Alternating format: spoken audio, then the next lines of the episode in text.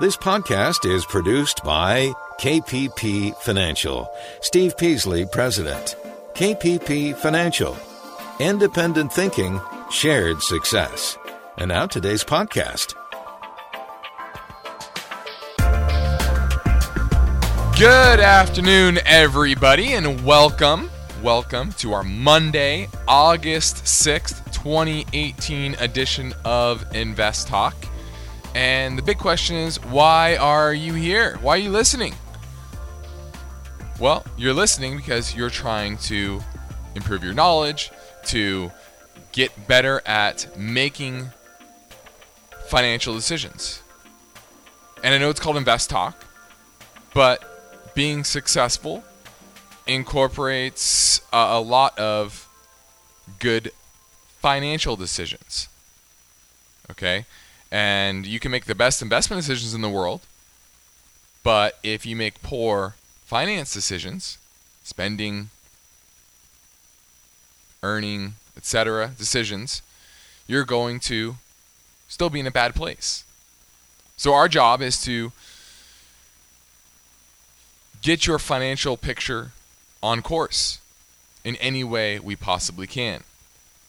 Now, your questions, your financial investment questions typically, are going to drive today's agenda. And it's Monday, so some of you may have had a question come to mind over the weekend. Uh, maybe you're at a summer barbecue talking to a, a friend or colleague or family member, and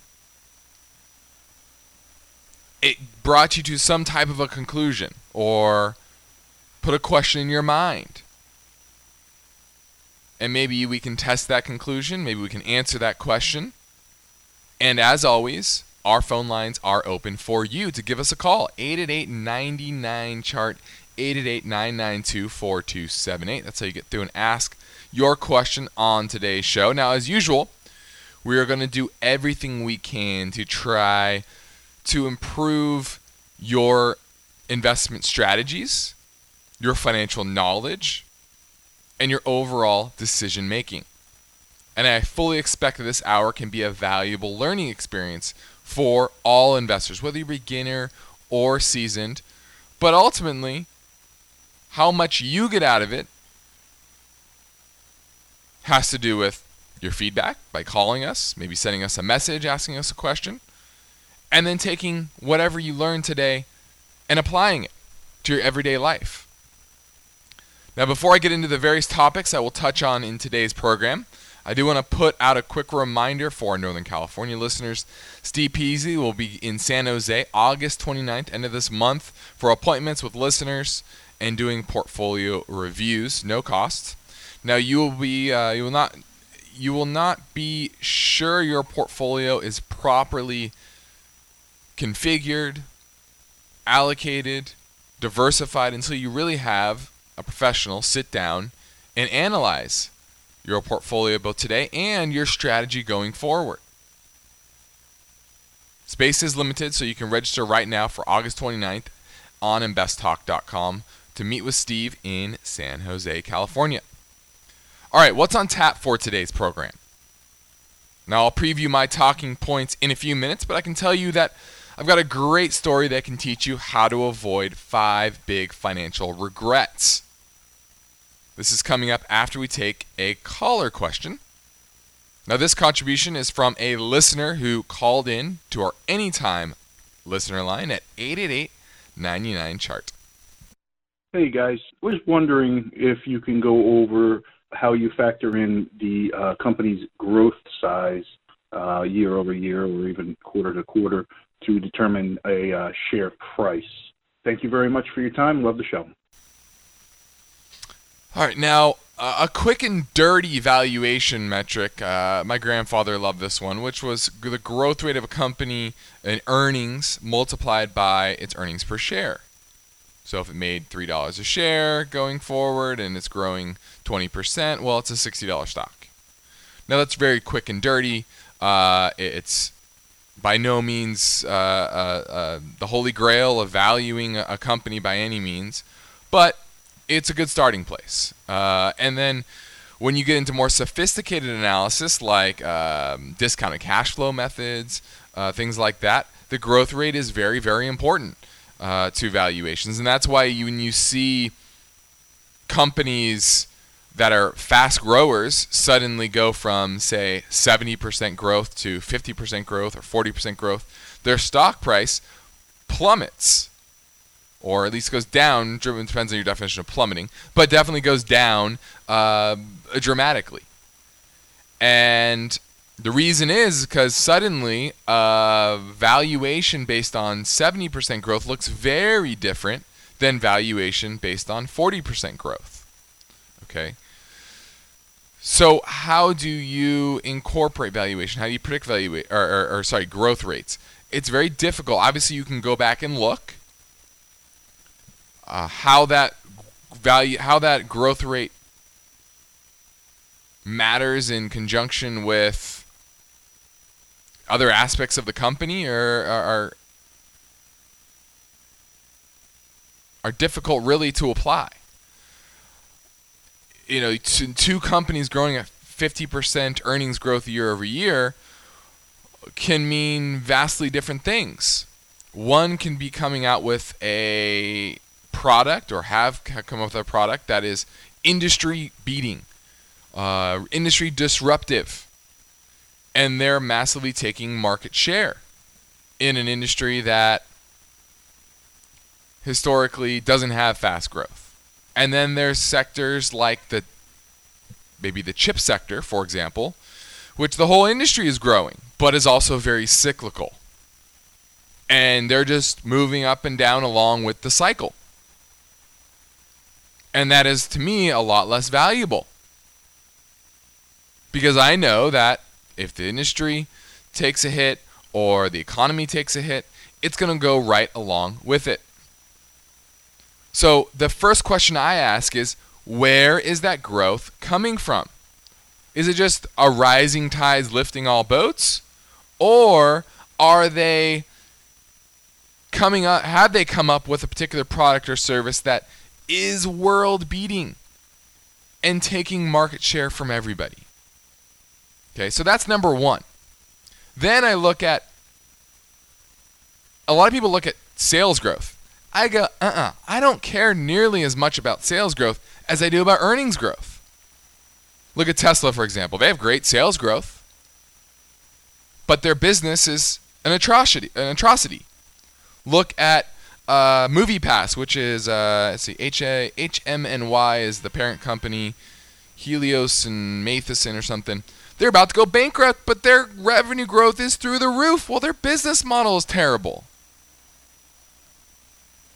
So always side with earnings growth over revenue growth. So I hope that helped. Uh, you can go a lot deeper. I could really talk for an hour on, on growth rates, but that should be your. You know, I try to do is give everyone an overarching understanding of how to look at companies, analyze companies, to understand whether it's a good investment both in the short term and the long term as well. So I hope that helped. Thanks for the call. Great question. I like those broad questions. Now, at each stage, stage of a person's life, whether you're, you're, you're an adult person, that is, there can be a realization of certain regrets. Maybe a relationship not pursued. Perhaps there may be a job you should have shouldn't have turned down, or maybe a job you should have left earlier. Maybe you've been making a lot of financial or spending mistakes. Well, that person from your past is probably long gone.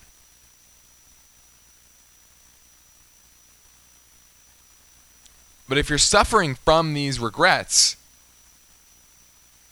it may make it easier if you visualize those kinds of mistakes so you can take corrective action going forward.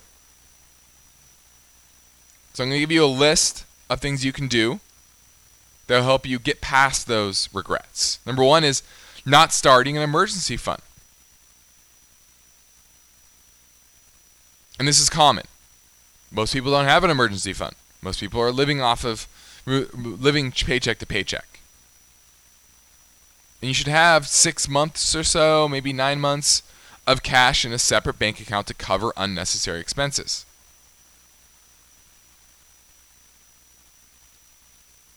So start now, start building that and create a plan is really what you need to do. If you don't have, you're not going to go from having a, an emergency fund today and in a week you're going to have an emergency fund unless you win the lottery. Just the way it is. So have a plan. What's your goal? Is it $5,000? Is it $20,000? Is it $100,000? What is it? And how do you get there? What expenses can I cut? Where can I make more money? Number two, borrow a bigger, borrowing a bigger mortgage than you can afford. And this is very obvious. This is this is common. You know, the bank says you can borrow seven hundred thousand dollars. So what's your budget to go buy a house? Seven hundred thousand dollars. Well, odds are you really can't afford seven hundred thousand dollars. 500,000 is probably more realistic probably fits your budget better, probably is more aligned with your long term goals. So when you're shopping for a house, make sure that you don't just take what the bank is telling you you can borrow, but figure out what the mortgage rate is or the mortgage payment is. What's the potential tax that you'll be able you're going to be spending on a yearly basis or a monthly basis? What about homeowners insurance, HOA, cost to fix the house if things go wrong? All those need to factor into your budget for your home.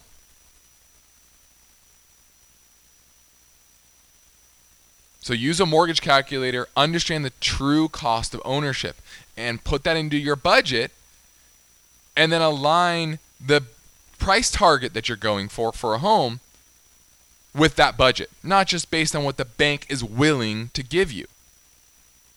And then when you go shop, don't fall in love. That's the worst thing you can do. And that puts you bidding up the price and making bad decisions. See many houses, sit down, think about it for you know a certain amount of time. Don't rush into a decision. Number three, borrowing against your IRA. That's simple. Don't do it. you figure out another way to go. Not consolidating credit card with a personal loan, that's something you should probably think about if you're continuing to pay 15, 20% a, a month on interest. And then not refinancing your student loans. You can you should be able to look at those on a regular basis. So avoid these financial regrets and you'll save money and be prepared for the tight spots that happen in life. And when you realize that you are ready for professional help managing your money, growing your assets, hope you accept my invitation to get in touch with myself or Steve. You can call our Dana Point office, Dana Point, California. We live in Southern California. I live in Laguna Beach. Uh, our office is in Dana Point, and this is this we but we service people all over the country. So we can do Skype, we can do FaceTime calls, we can just do regular phone calls. In today's world, it's pretty easy to get in touch and get help. So if you need help understanding all this, send me a message through investtalk.com. Now, today's main talking point is red flags that indicate the possibility of a real estate market crash. Now, the housing market is hot, prices are up, inventory is down, even though it started to rise a little bit recently. Depends on your market. But we're going to look at that. Also, time permitting, I have some other ones as well. The meal kit war.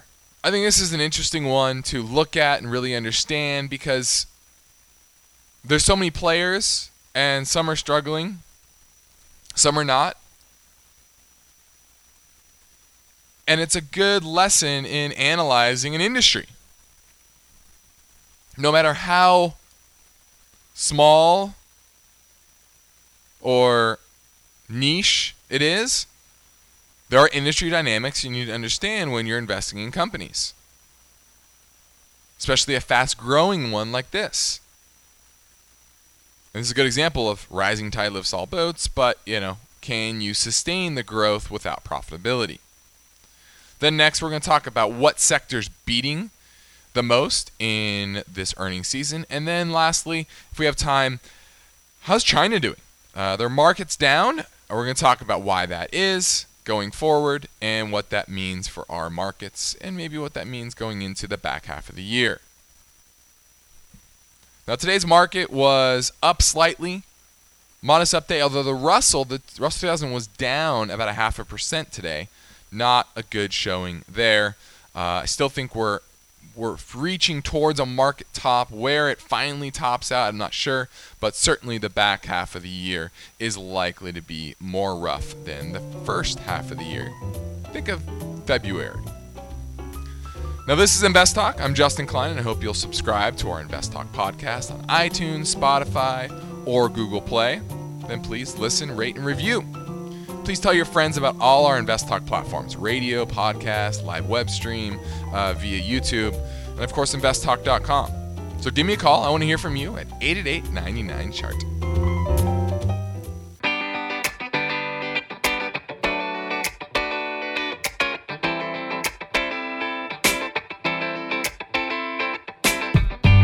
Thanks for listening to Invest Talk. Have you subscribed to the Invest Talk podcast at iTunes, Spotify, or Google Play? Please do.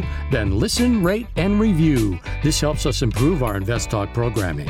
And now, Justin's here and he's taking your calls live. 888 99 Chart. I was wondering uh, if you could talk a little bit about Broadcom, ticker symbol AVGO. It fell almost 15% today and I was wondering if you thought this might be a good time to pick some up once a little strength came into it. Yeah, so if you could talk about that, that would be much appreciated. Love the show. Have a great day. All right, he's looking at Broadcom. Broadcom uh, is the symbol is AVGO, designer of analog integrated circuits for telecom, industrial, automotive, and computing markets. One of the largest telecom companies in the world, about an 89 billion dollar market cap, enterprise value about 103 billion. So they got about 10 billion dollars in debt uh, net debt, which is, you know, for the size of company, not really a lot, uh, to be frank, which is good. Uh, you know, it's an industry that is capital intensive, so they're certainly going to need uh, some debt or probably use some debt, uh, but it's also a cyclical company. And that's what worries me, and I, I see that. Uh, I see the, the chip sector kind of topping out, and their their their their chart doesn't look hot. Let's just say that, and that worries me the most. Uh, certainly a good company. I love the company. Uh, we I think we have some Broadcom bonds for uh, some of our uh, income-focused accounts. So we we like the company overall, but do we like the stock? here is the big question. And I'm gonna say no. It's it's trending bearishly. It's consolidating bearishly. It has bounced from that drop, but it hasn't bounced with conviction and that tells me that you know it's it's probably going to be it's probably going to be in a downtrend for a little while. Okay, so just be aware of that. Uh, keep it on your watch list. You know, it's a company that is growing its sales about 20% year over year. Revenues growing at 32% year over year, but that's down. In January 2017, they grew earnings by 51% year over year. So revenue and sales growth is decelerating, yield about 3.2%. If I could get this back below the one, let's see, what level is this? About the 150 level. Now it's at 217. That's when I would think about it. About the 150 mark is when I go, okay, I'll think about picking up Broadcom again. But until then, I would stick with uh, your keeping on your watch list and staying away from it until the next downturn kind of uh, abates. 888-99 chart 888-992-4278 is how you get through and ask your question on today's show. We have about half hour left. Let's talk a little bit about real estate, and uh, just like anything, any any asset class, it goes through its cycles, and we certainly saw a down cycle, or so so up cycle from most of the 90s, which wasn't a, a huge upcycle, but it, it, trended higher and really peaked out uh, from in about 2008.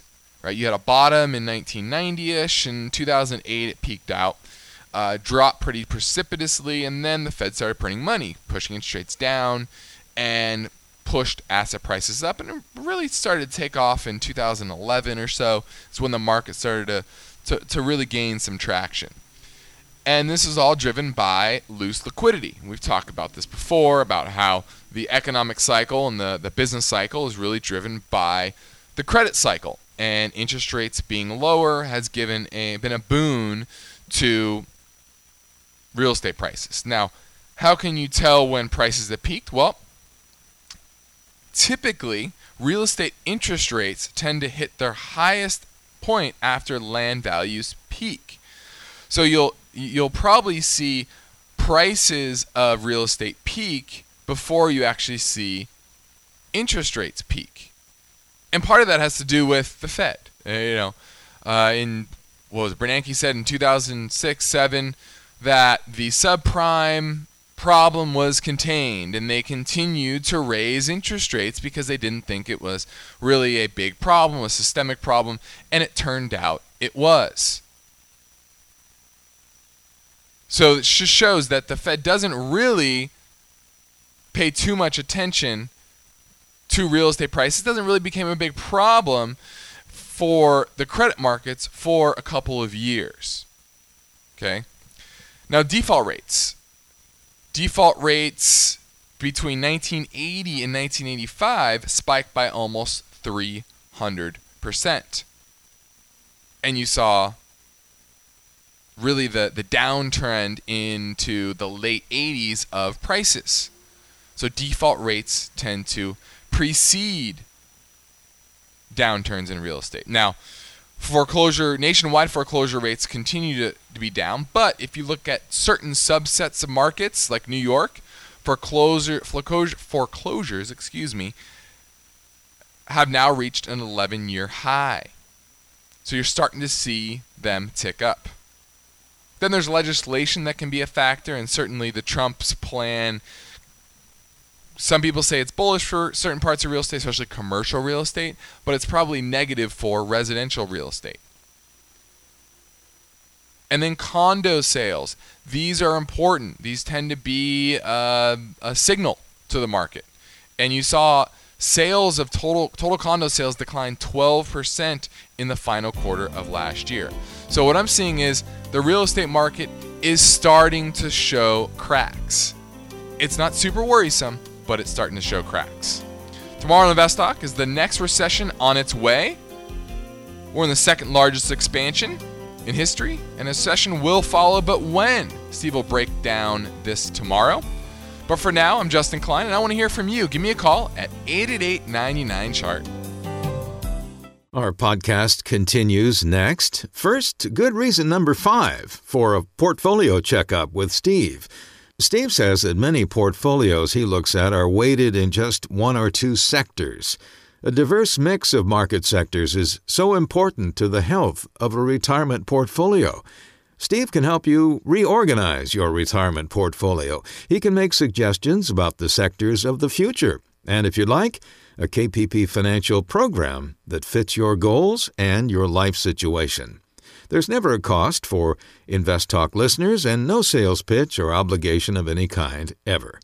To schedule your one on one conversation with Steve, just go to investtalk.com and click on the Invest Talk tab and then Portfolio Review, or you can call 888 99 Chart and follow the prompts. And now let's continue with the podcast.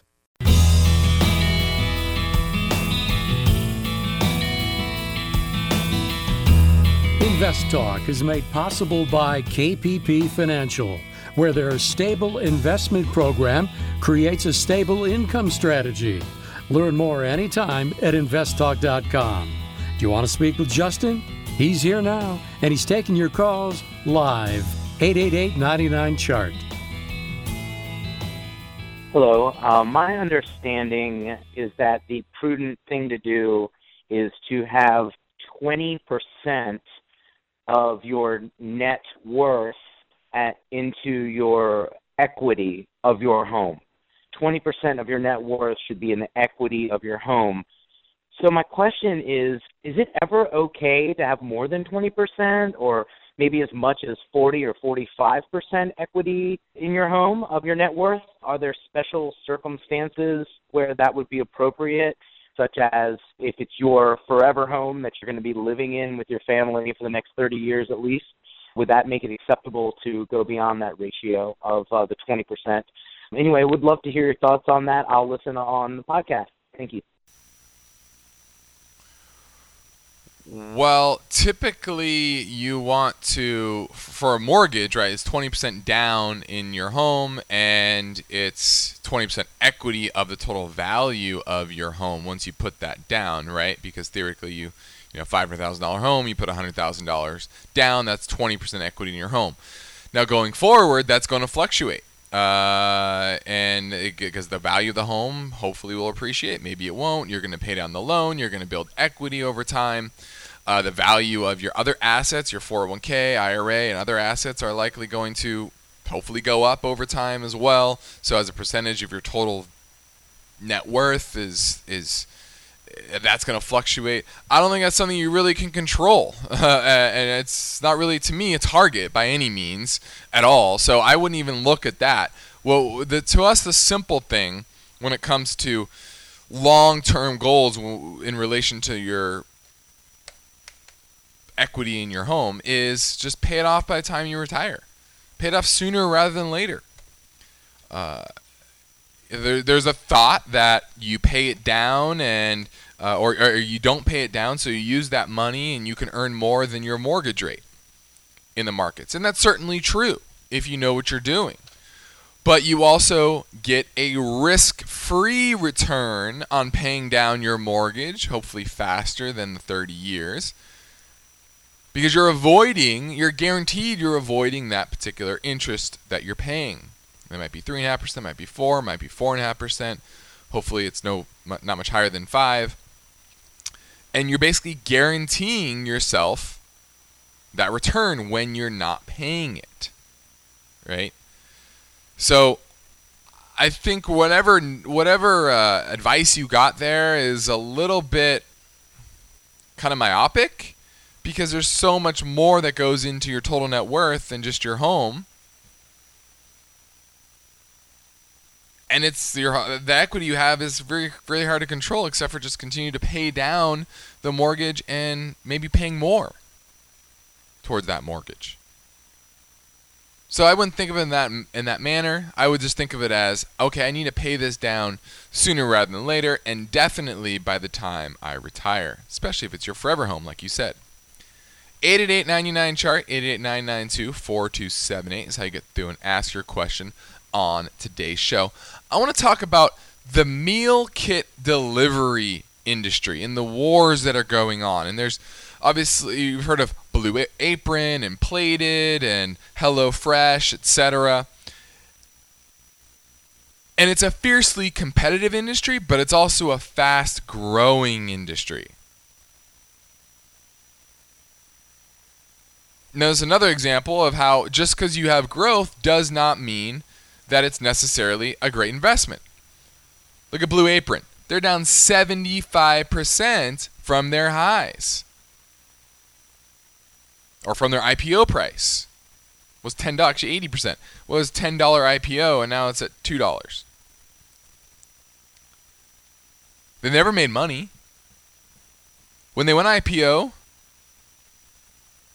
you had revenue growing. Now it's down 25% year over year. Why? Because it's a very competitive industry, but it's also very easy to get into.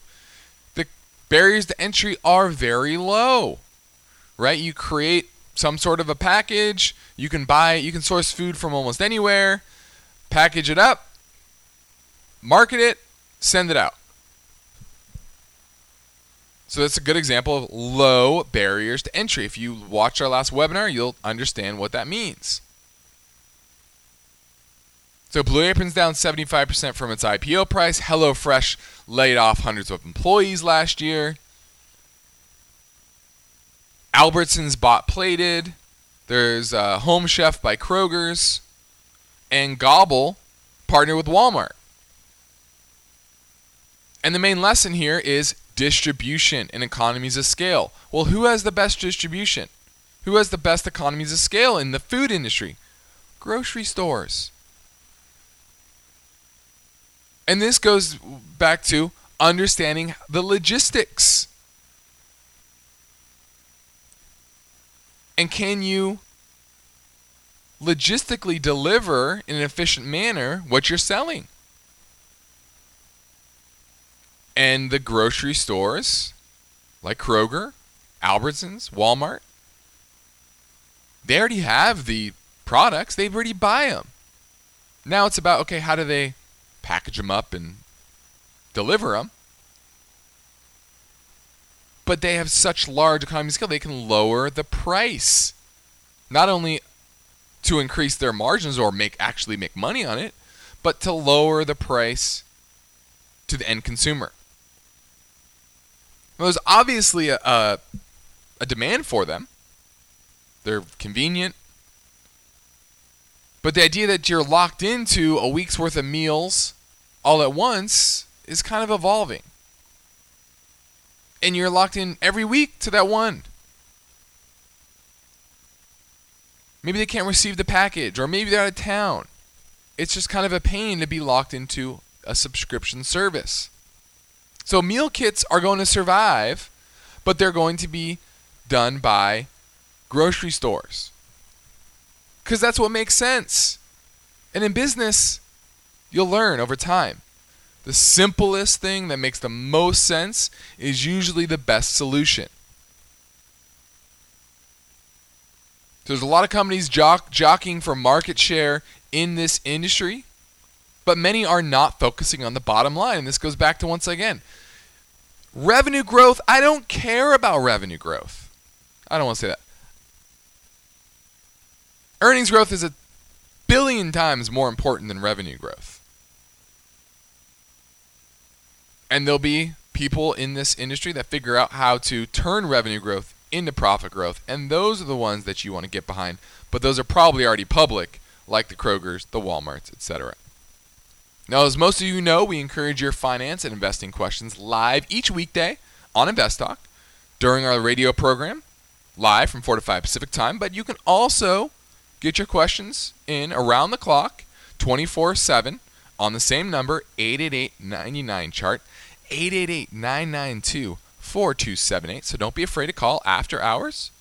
We'll record your call and then play it back on, a, uh, on the air later. Now, a reminder you are free to listen to any Invest Talk show at any time. We keep about a hundred recent programs archived on investtalk.com via the podcast player there.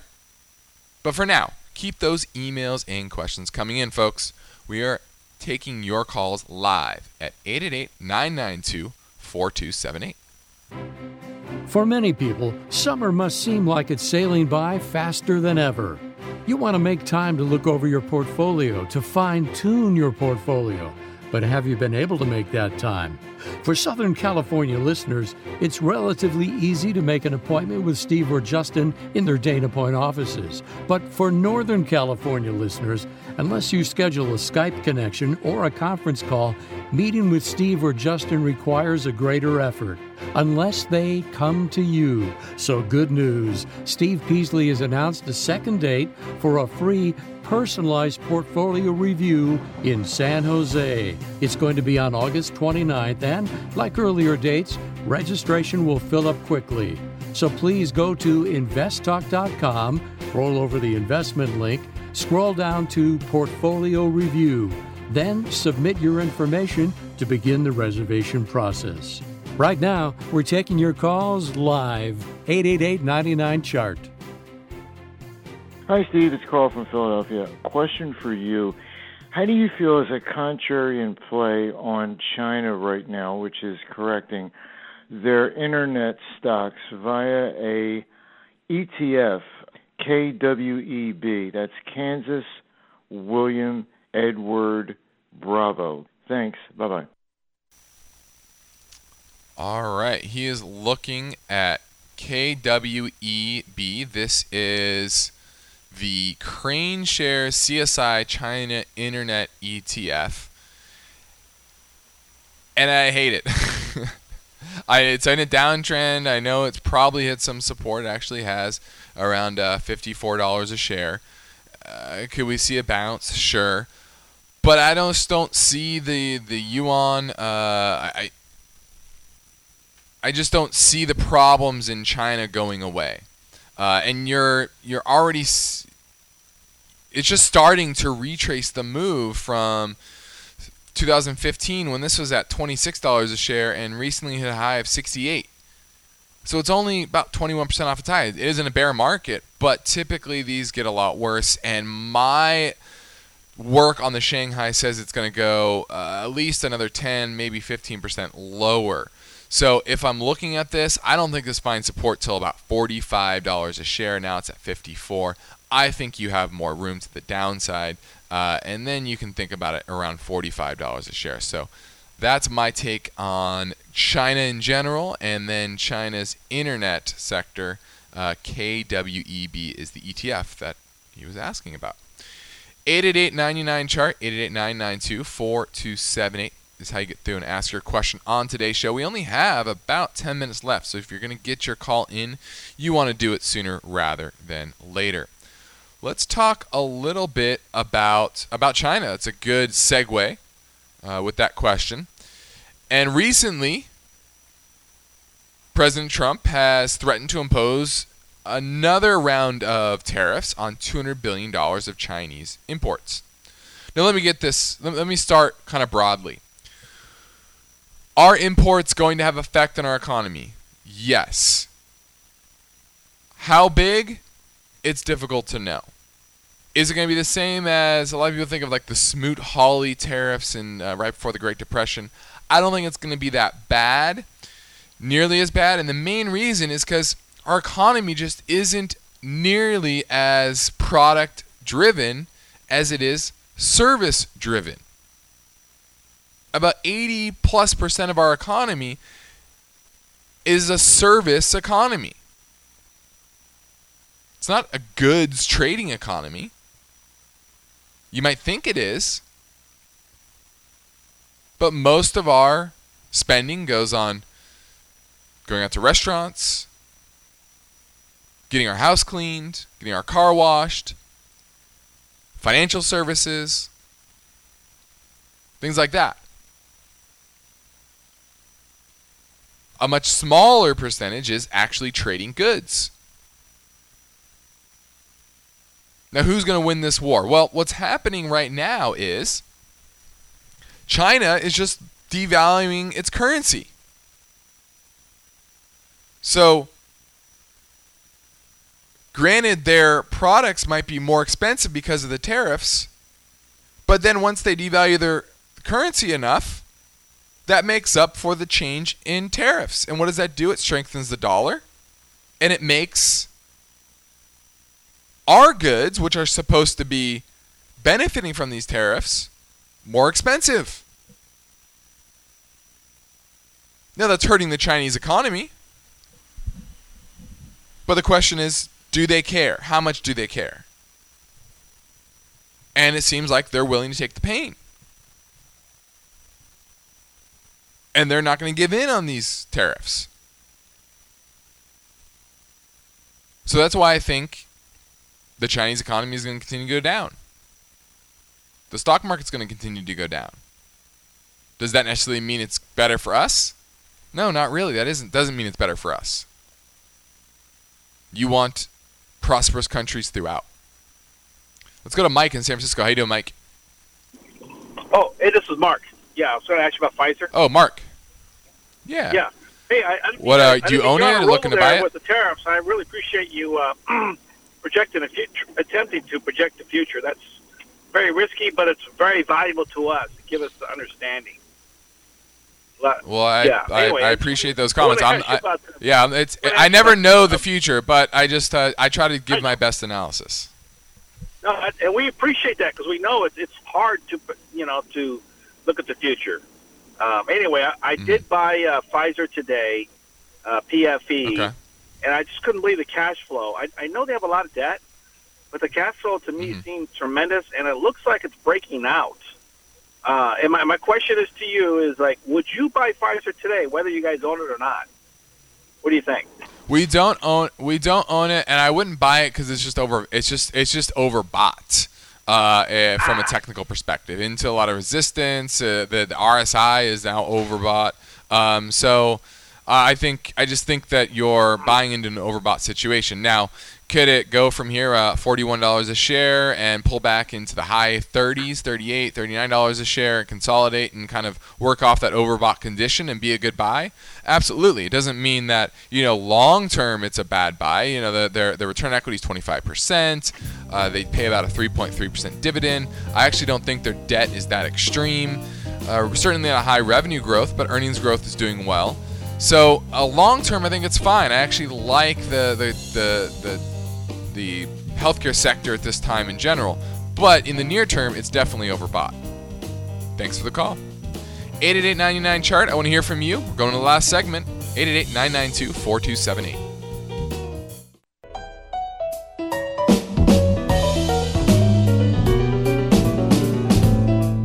On the next Invest Talk, is the next recession on its way? And if so, when? Steve will analyze and report tomorrow. But now, Justin's here and he's taking your calls live. 888 99 Chart. Hi, my name is Max, calling from the Metro Detroit area. I had a, a question for investors starting early and starting new.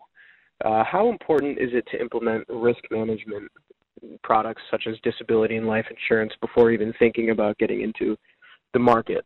Thank you. Have a great day. Depends if you have a dependents. If you ha- are married and your spouse relies on you for income, then that's probably important. If they have their own job and they say you get disabled or you pass away and they can support themselves and live on their own, I wouldn't prioritize it. Now, if you have a child that you need to take care of in case something like that happens, then you want to look into that. You want to consider that. You want to make that part of what you do. Now, when it comes to life insurance, and this goes for everybody out there, term life insurance. Let me say that again. Term life insurance. Not universal life insurance, not whole life insurance. You're getting duped if you buy those two things. We see so many people, especially young people. It's sold as an investment. They're not good investments. You'll do better on your own. You'll do better putting in an IRA and uh, indexing. Those are made for the insurance company to make money. Okay? So if you have dependents, only use term life insurance. Could you buy disability insurance? Sure, you do disability insurance. Insurance is made for one thing to insure against things happening. They're not investment vehicles. Don't ever treat them as they're going to be sold to you as they are not. They are very poor investment vehicles. Okay? So just be aware of that and don't buy any type of that insurance unless you have dependents that really rely on you. If you don't, you don't need any of that stuff. Maybe you need that disability just so you could live if you get disabled. Okay, I could see that. But life insurance, you definitely don't need because uh, you're gone. There's no one else depending on you, and that's just going to be the way it is. So, hope that answers your questions. Let's talk a little about earnings season. We're getting through, we're through most of it. Uh, 82, 80, sorry, 81% of companies in the S&P 500 have reported, and earnings are up 24.7% year over year. And that sounds really good, and it is. Uh, part of it, it's driven by two things. One is the comps from second quarter 2017 are not very hard. Earnings that in the second quarter of 2017 were only up 3.6%. So it was a modest earnings quarter back then, and so the comps are easy to look at. Now, on top of that, you have tax cuts. They were signed into law in December, but most companies weren't able to put the rules into effect until midway through the first quarter. So that means the second quarter earnings season is the first one to show all of the effects of tax cuts. So when you look at them year over year and quarter over quarter, they're going to look very, very good. So be aware of that. And that's one of the reasons why I see a slowdown in the market in the second half of the year is because the comps start to get harder going forward. Now, what sectors have done the best so far this earnings season? Now, the telecom sector has beat by 100%. 100% of companies have beat, but only three have reported. There's only three in the S&P, so that doesn't really count. Now, there's 63 healthcare companies. 97% have beat their EPS estimates. 84% have beat their revenue estimates. IT, information technology, 93% have beat earnings and 87% have beat revenue. Now, a lot of that is built in, and that's why you've seen some of those sell off. Where the healthcare industry kind of been more subdued from a performance perspective, and that's why you're seeing better moves in that sector overall. I hope that gives you a sense of the earnings season so far. That's it for a Monday, another Invest Talk radio show with your questions driving the discussion. Today's program will be soon posted to our podcast player library at investtalk.com. Thank you for listening, and please come back tomorrow. I'm Justin Klein. Good night.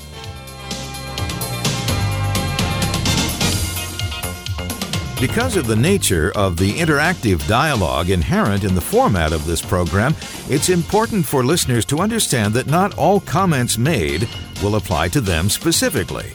Nothing said shall be taken to be investment advice, or shall statements on this program be considered an offer to buy or sell securities. Such advice is rendered solely on an individual basis, and at times will require that the investor review a prospectus before investing.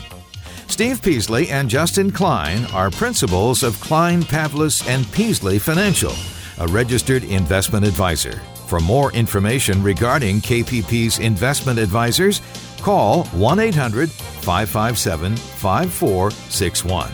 Invest Talk is a copyrighted program of Klein, Pavlis, and Peasley Financial, which retains all rights.